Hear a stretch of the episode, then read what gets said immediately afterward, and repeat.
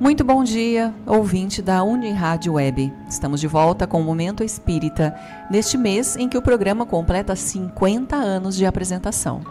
E é com prazer que estamos de volta ao seu convívio com temas do cotidiano sobre a ótica da doutrina espírita.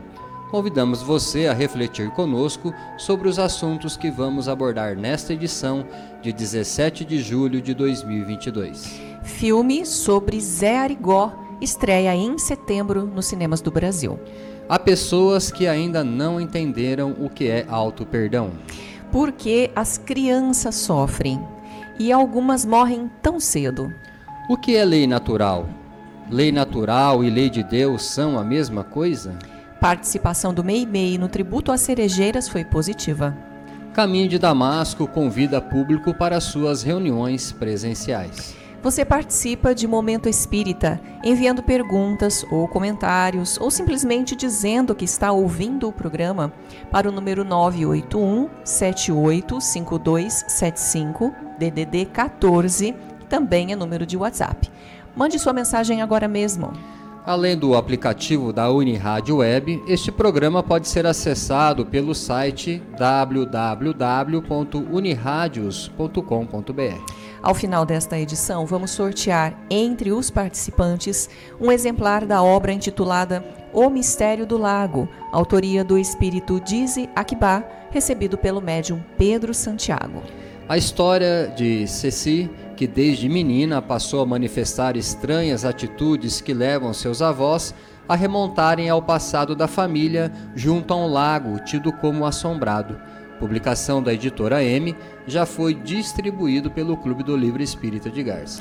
Para concorrer a esse livro, O Mistério do Lago, ligue até 5 para meio-dia para o número 981 785275 DDD 14. Repetindo o número: 981 785275 DDD 14. Deixe o seu nome completo e o seu endereço se é a primeira vez que você participa. A equipe que atua nesta edição, assistência técnica e sonoplastia, Rubinho Botino. Apresentação, Juliana e Luiz Eduardo.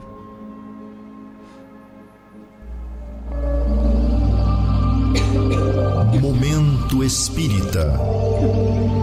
Um tempo de paz.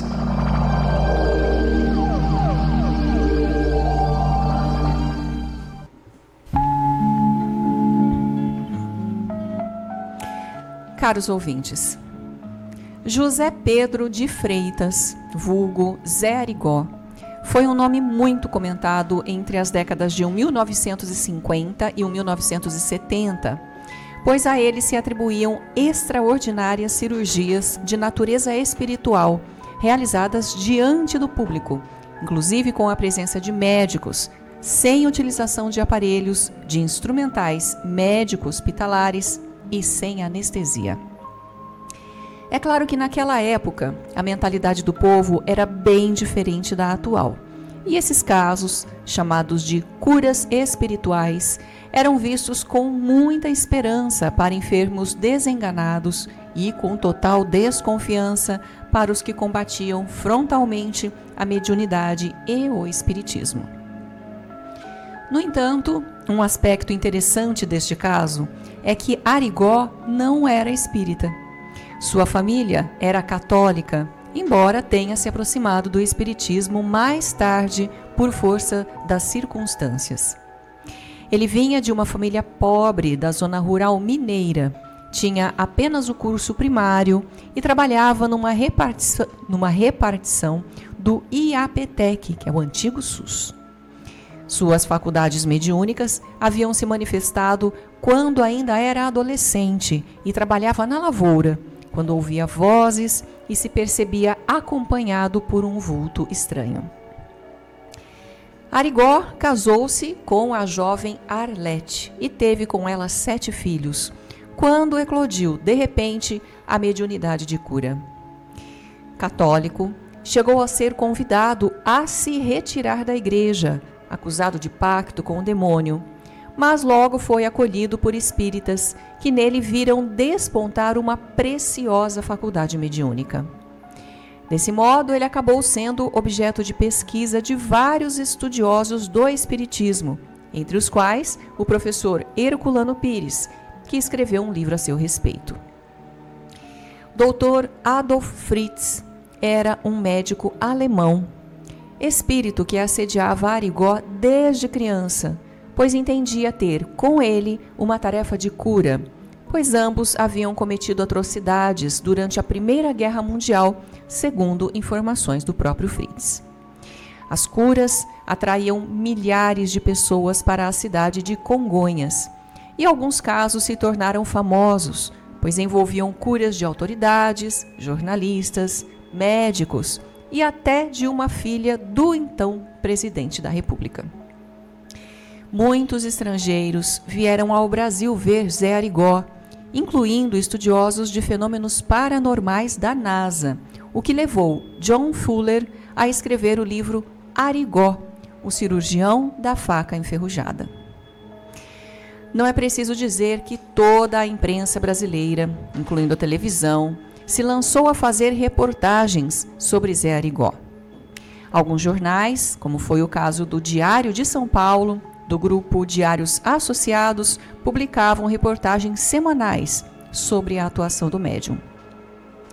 Arigó chegou a ser condenado por exercício ilegal da medicina, após grande campanha contra sua atuação, mas foi beneficiado por um, indulto do então presidente Juscelino Kubitschek. Veio a falecer num acidente de automóvel próximo à sua cidade, Congonhas do Campo, Minas Gerais, em janeiro de 1971. Predestinado, Arigó e o espírito do Dr. Fritz.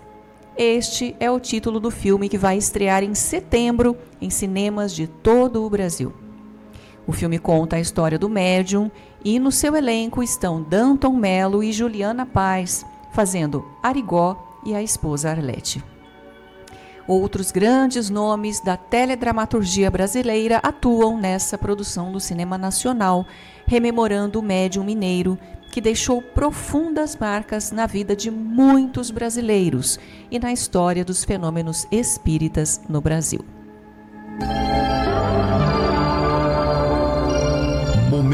Momento Espírita. O rádio é do ouvinte.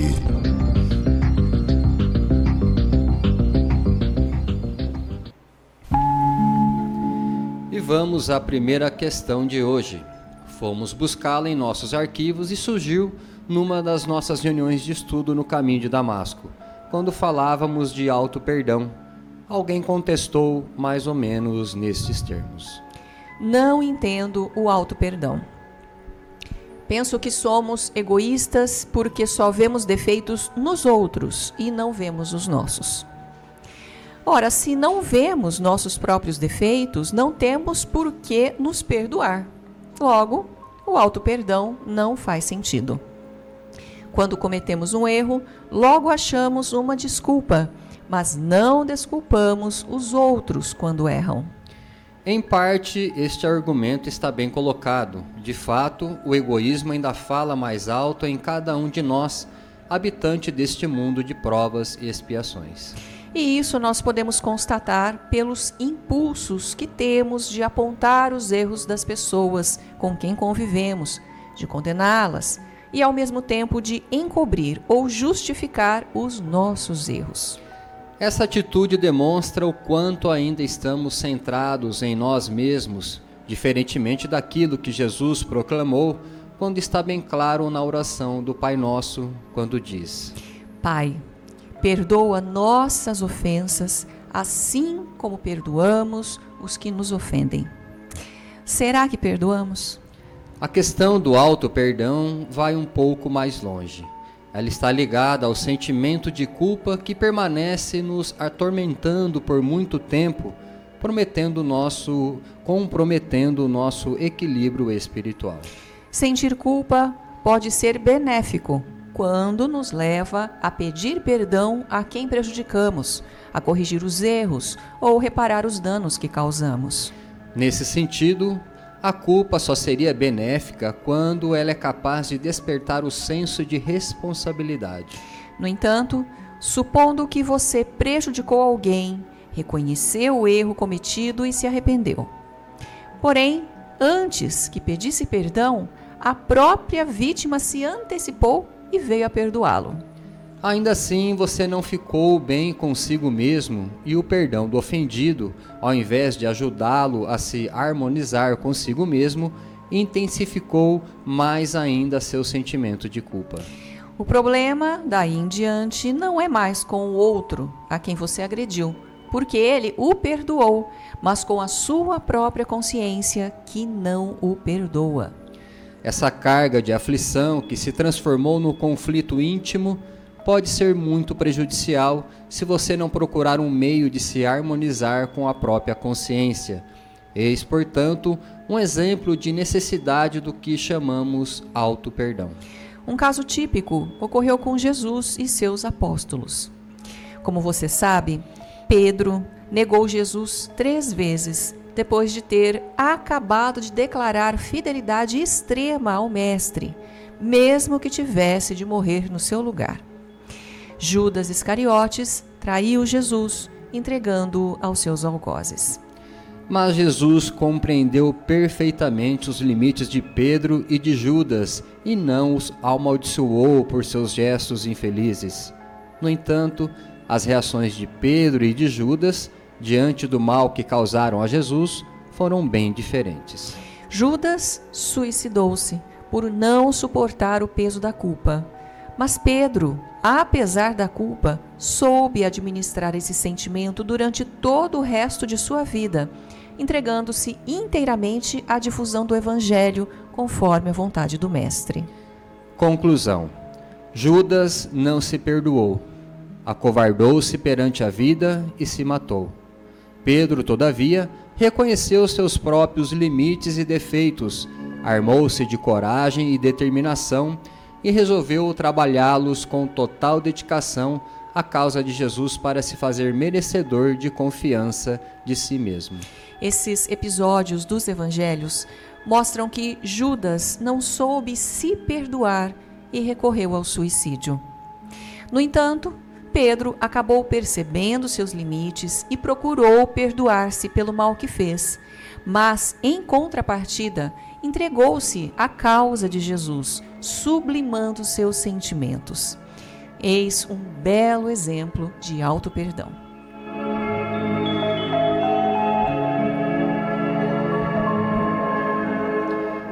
E atenção, ouvinte, logo mais vamos sortear entre os ouvintes que participarem o exemplar do livro O Mistério do Lago, autoria do espírito Dize Akibá, recebido pelo médio Pedro Santiago. Para participar do sorteio, basta você mandar um WhatsApp ou telefonar até 5 para o meio-dia dizendo que está ouvindo o programa. Entre em contato pelo telefone 981 785275 DDD 14. Uma ouvinte que não mencionou o nome fez a seguinte colocação: Acho que há um pouco de exagero nessa história de preconceito. Hoje tudo é preconceito. Você precisa tomar cuidado ao abrir a boca para não ser taxado de racista e processado. Parece que as pessoas estão muito melindradas e levam tudo às últimas consequências. O preconceito, caro ouvinte, é mais sério do que parece. Só quem sofre preconceito sabe disso. É a esses que devemos perguntar o mal que o preconceito lhes causa. Por outro lado, todos já incorporamos em nossa maneira de ser muitos preconceitos sem perceber. Por isso é que, vez ou outra, deixamos escapar alguma palavra ou algum gesto contra alguém e acabamos ferindo essa pessoa, talvez sem a intenção de machucar, mas é aí que está o problema. O preconceito é tão antigo quanto a humanidade e já fez milhões de vítimas em todo o mundo. Foi responsável pela perseguição e morte de pessoas, coletividades e até nações. Muitos desses preconceitos vieram passando de geração em geração, cristalizando-se nas religiões, nas culturas, nas comunidades, nas famílias e nas pessoas. Se cada um de nós fizer um exame mais apurado de si mesmo, com certeza vai descobrir uma porção deles por trás das próprias atitudes do dia a dia. No entanto, hoje estamos vivendo uma fase muito importante do crescimento moral da humanidade. O preconceito, que no passado era considerado uma coisa normal e plenamente aceitável, hoje tende a ser expurgado da sociedade por se constituir num verdadeiro atentado contra a pessoa humana. Mas para desaparecer vai demorar muito tempo, talvez séculos.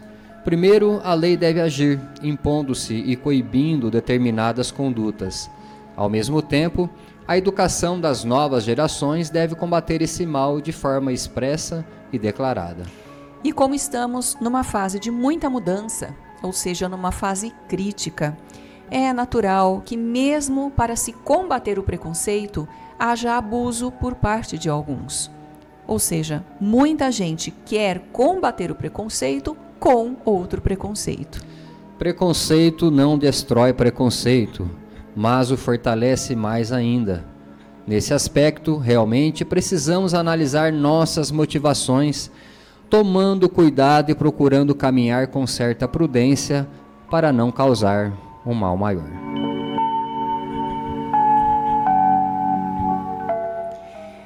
O que mais me comove neste mundo, diz uma ouvinte, é ver criança sofrer.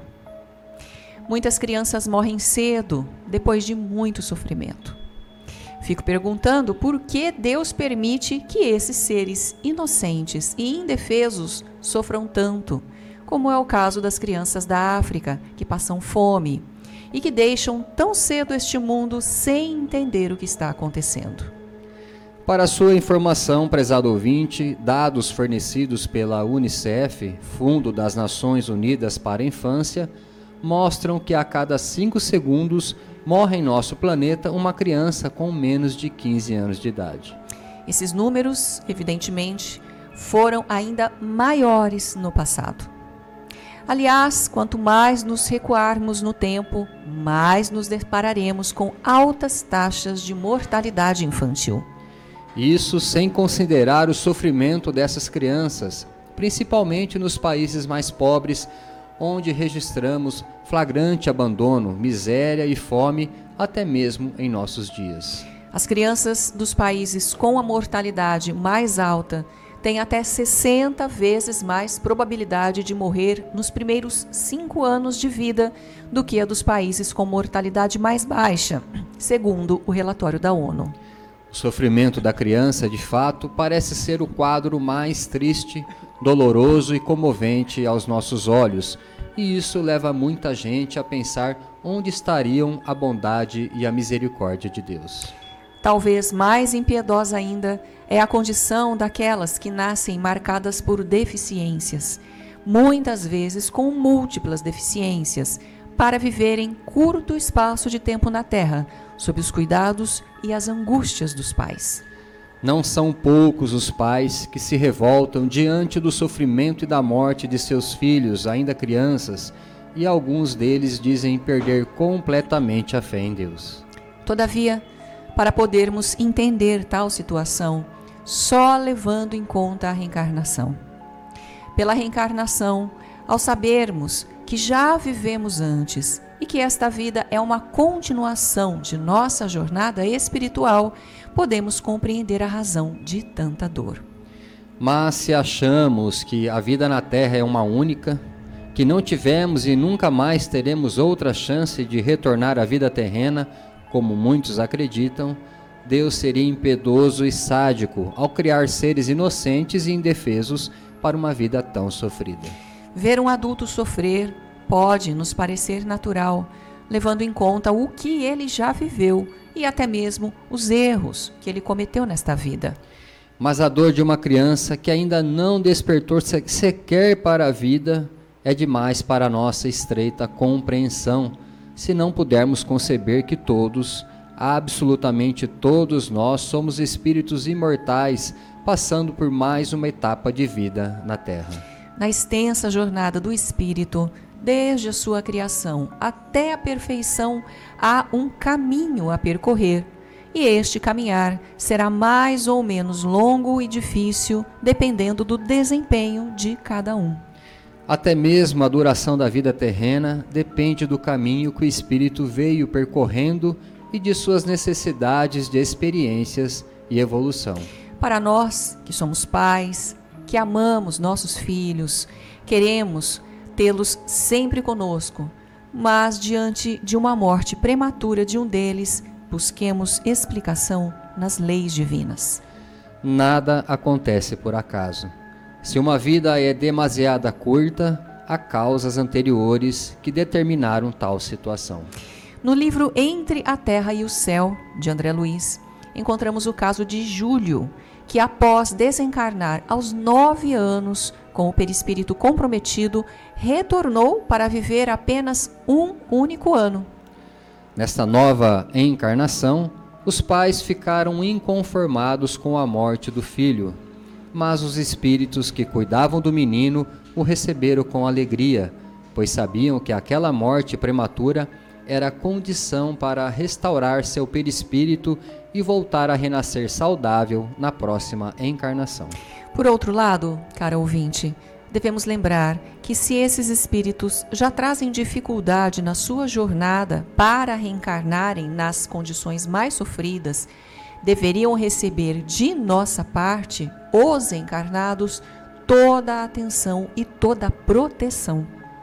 Se vós, que sois maus e imperfeitos, sabeis dar boas coisas aos vossos filhos, o que não vos dará o Pai Celestial, que é bom e perfeito, aos que lhe pedem? Disse Jesus. Claro, portanto, que a situação de miséria e abandono não é uma imposição divina, mas resultado da indiferença ou da irresponsabilidade dos homens. Elas, naturalmente, pelo fato de serem espíritos em experiência mais difíceis, deveriam ser acolhidas com todos os cuidados necessários para retomarem sua vida na Terra. Essa parte é nossa, da sociedade como um todo, que não deveria permitir uma situação tão cruel em relação às crianças no mundo. E atenção, logo mais vamos sortear entre os ouvintes que participarem um exemplar do livro O Mistério do Lago, autoria do espírito Dize Akibá, recebido pelo médium Pedro Santiago.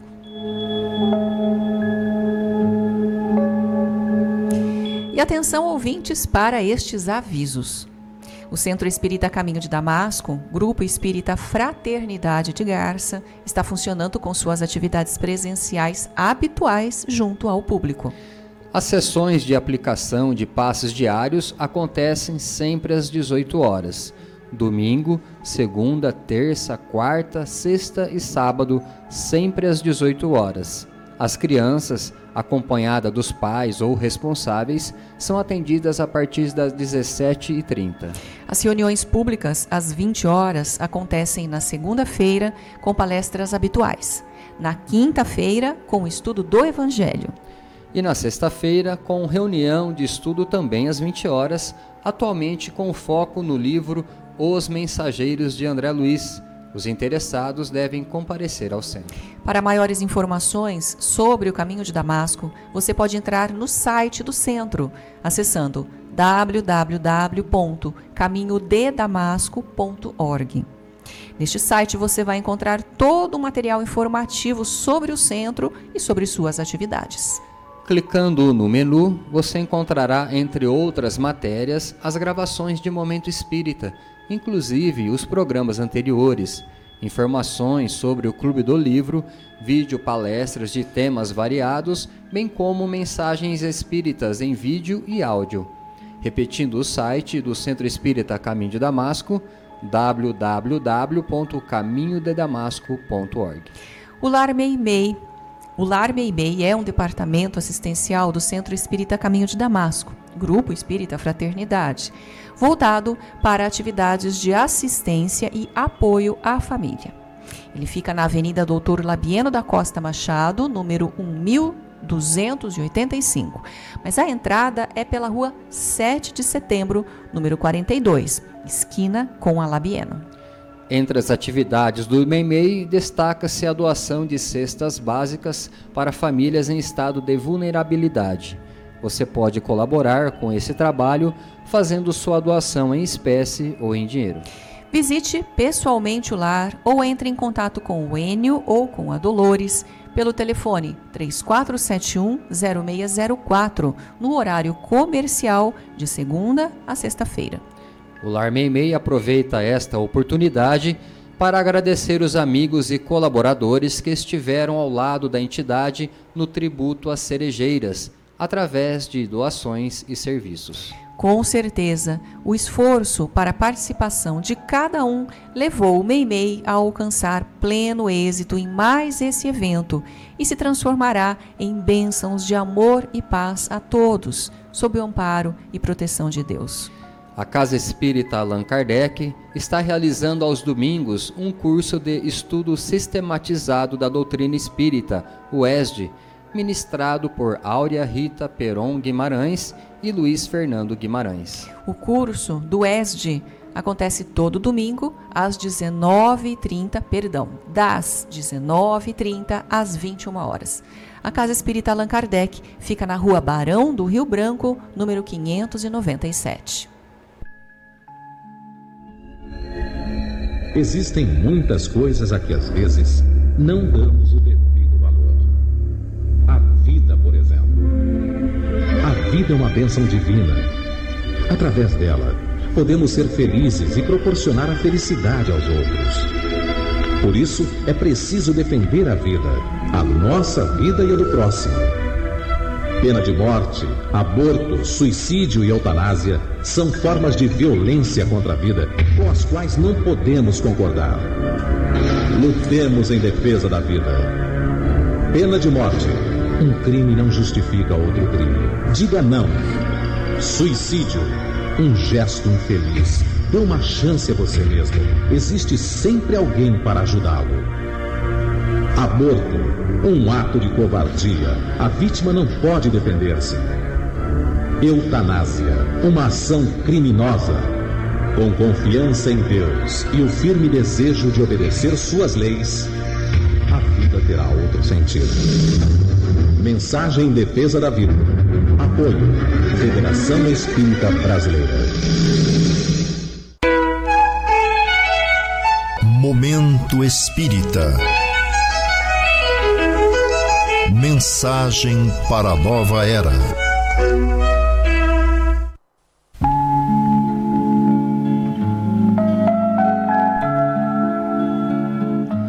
Conhecendo a doutrina espírita, ainda sobre a lei natural. O Espiritismo chama de natural a lei de Deus. Na verdade, esta denominação, lei natural, surgiu bem antes do Espiritismo com os pensamentos, com os pensadores conhecidos por iluministas, entre os quais Jean-Jacques Rousseau. Os iluministas entendiam que tudo que Deus criou é bom, porque sendo perfeito, Deus jamais criaria algo que contrariasse sua própria natureza.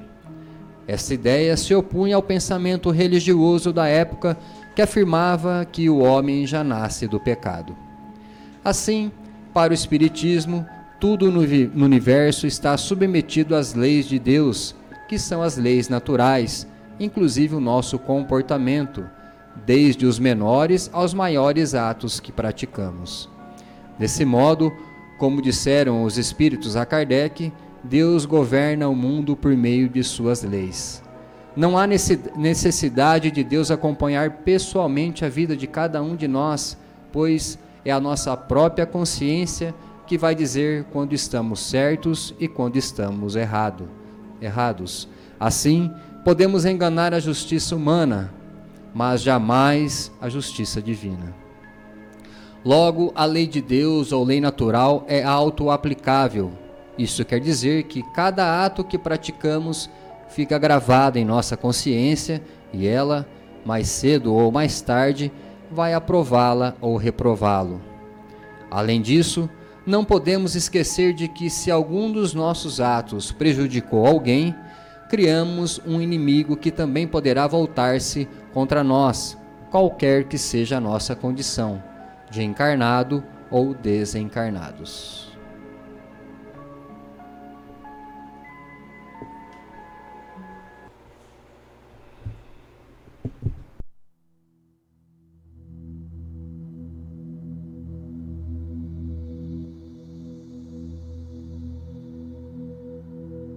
Nos dias difíceis, reflete nos outros dias difíceis que já se foram. Depois de atravessados transes e lutas que supunhas insuperáveis, não soubeste explicar a ti mesmo de que modo os venceste e de que fontes auristes as forças necessárias para te sustentares e refazeres durante e depois das refregas sofridas. Viste a doença no ente amado assumir gravidade estranha e sem que lograsses penetrar o fenômeno em todos os detalhes, surgiram a medicação e a providência ideais que o arrebataram da morte. Experimentaste a visitação do desânimo à frente dos obstáculos que te gravaram a vida, mas sem que te desses conta do amparo recebido, largaste o desalento das trevas e regressaste à luz da esperança crises do sentimento que te afiguravam invencíveis, pelo teor de angústia com que te alcançaram o imo da alma, desapareceram como por encanto, sem que conseguisses definir a intervenção libertadora que te restituiu a tranquilidade. Sofreste a ausência de seres imensamente queridos, chamados pela desencarnação para tarefas inadiáveis em outras faixas de experiência. No entanto, sem que despendesses qualquer esforço, outras almas abençoadas apareceram, passando a nutrir-te o coração com edificante apoio afetivo. Tudo isso, entretanto, sucedeu porque persististe na fé, aguardando e confiando, trabalhando e servindo, sem te entregares à deserção ou à derrota, ofertando ensejo à bondade de Deus para agir em teu benefício. Nas dificuldades em andamento, considera as dificuldades que já vencestes e, compreenderás que Deus, cujo infinito amor te sustentou ontem, sustentar-te-á também hoje. Para isso, porém, é imperioso permanecermos fiéis ao cumprimento de nossas obrigações, de vez que a paciência no centro delas é o dom de esperar por Deus, cooperando com Deus sem se desesperar.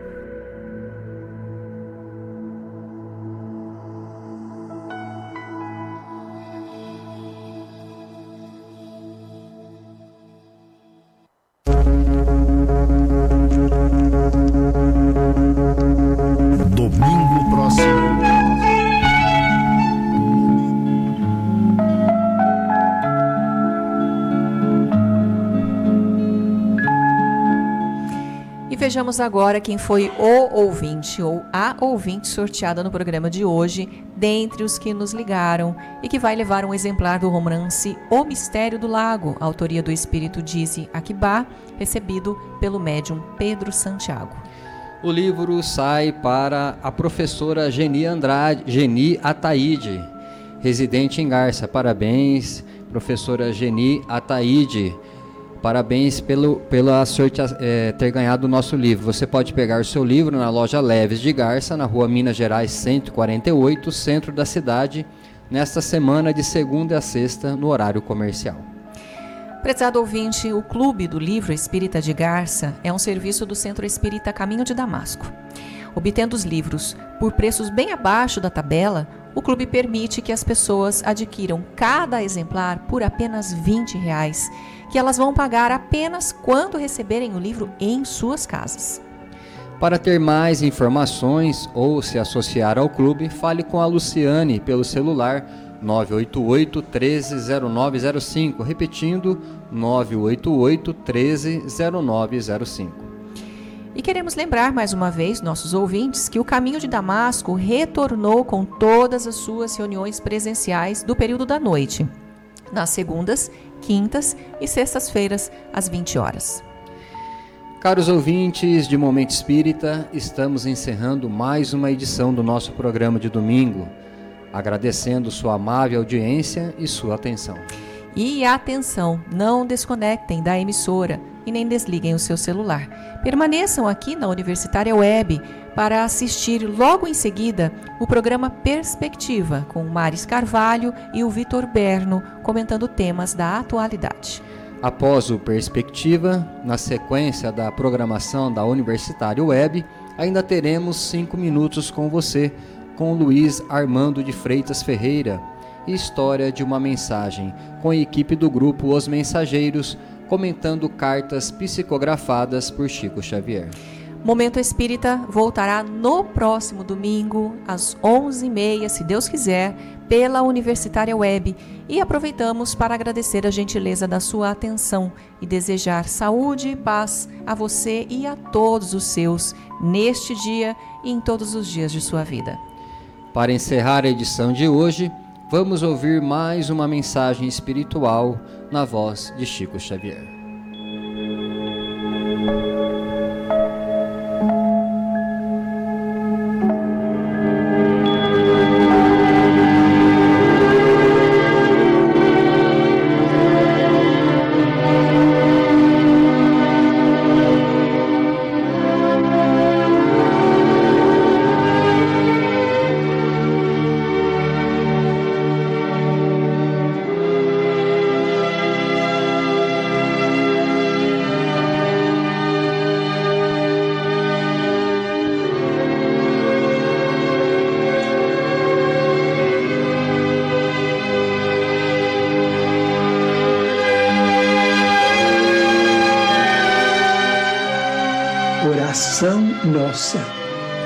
Senhor, ensina-nos a orar sem esquecer o trabalho, a dar sem olhar a quem, a servir sem perguntar até quando, a sofrer sem magoar, seja quem for, a progredir sem perder a simplicidade, a semear o bem sem pensar nos resultados a desculpar sem condições, a marchar para a frente sem contar os obstáculos, a ver sem malícia, a escutar sem corromper os assuntos, a falar sem ferir, a compreender o próximo sem exigir entendimento, a respeitar os semelhantes sem reclamar consideração, a dar o melhor de nós além da execução do próprio dever, sem cobrar taxas de reconhecimento.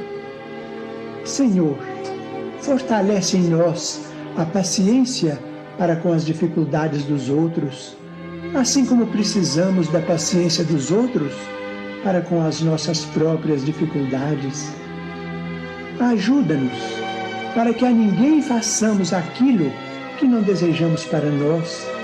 Auxilia-nos sobretudo, a reconhecer que a nossa felicidade mais alta será invariavelmente aquela de cumprir teus desígnios onde e como queiras, hoje, agora e sempre.